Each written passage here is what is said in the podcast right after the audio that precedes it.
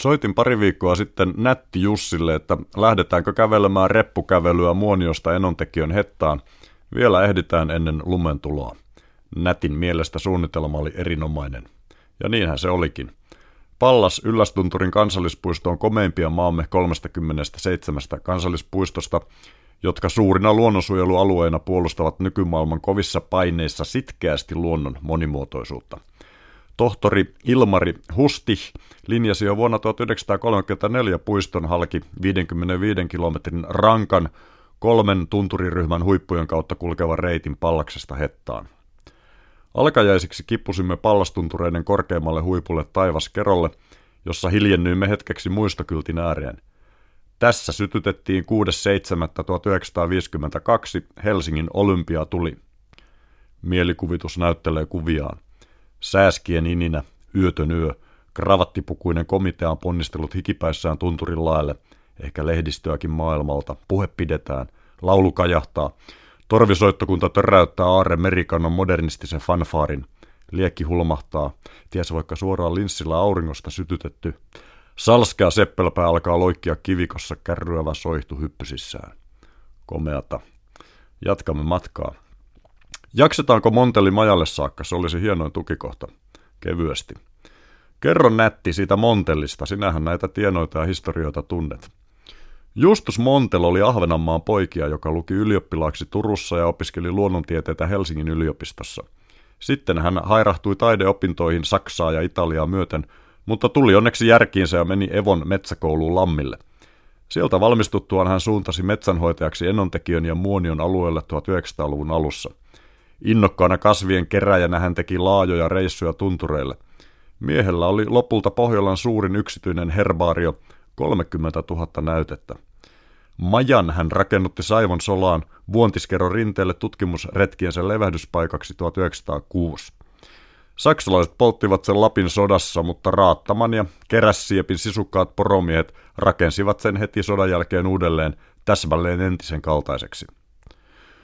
Kuljimme jo nammalla kurussa, josta olisi enää yksi nousu ja reilu kilometrin matka Montellin majalle. Poro Tokka nautti apetta rinteellä, jonka juuresta polkumme kulki.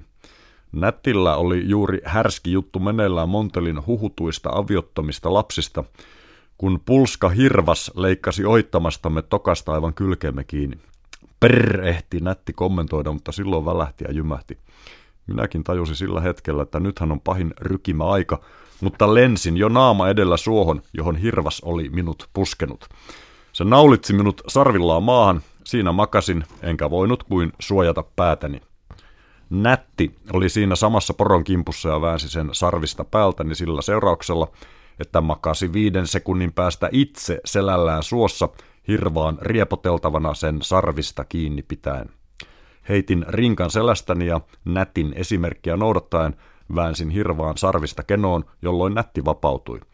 Pääsin viime hetkellä härkää pakoon tunturikoivun taakse. Nätti pääsi vetäytymään tilanteesta loitomalle, kun poro jahtasi minua tunturikoivujen ympäri. Puoli tuntia tanssin poron kanssa pari tanssia puun rungon ympäri. Se, toisin kuin minä, ei osoittanut väsymisen merkkejä. Sen ikiaikaisissa silmissä oli väkevä hehku. Minä olen oikeassa. Se ei meinannutkaan luovuttaa tätä matsia. Lopulta äkkäsin, että koivussa oli metrin korkeudella pykälä, jalan sija. Kampesin itseni koivuun. Hyvä, kannusti nätti oman puunsa takaa. Käänteestä Darwinia, ihminen palaa puuhun. Sitten hänkin kapusi koivuunsa. Hirvas silmäili ylenkatseella etelän käkiä tunturikoivuissa, nykäisi itsensä liikkeelle ja jolkotti kuninkaana rinteen yli haareminsa perään. Tunnin päästä vertailimme mustelmiamme ja repeytyneitä kamppeitamme Montellin majalla, tunturi Lapin hienoimmalla ja ahtaimmalla autiotuvalla pystyvalkea loisteessa. Oma vika, sanoi nätti Jussi. Ei kiimaporo hyökkää, ellei kulkija kävele sitä päin, vaan pysähtyy tai kiertää. Mutta jos kävelee suoraan pommiin, kuten me, silloin on tosi kysymyksessä.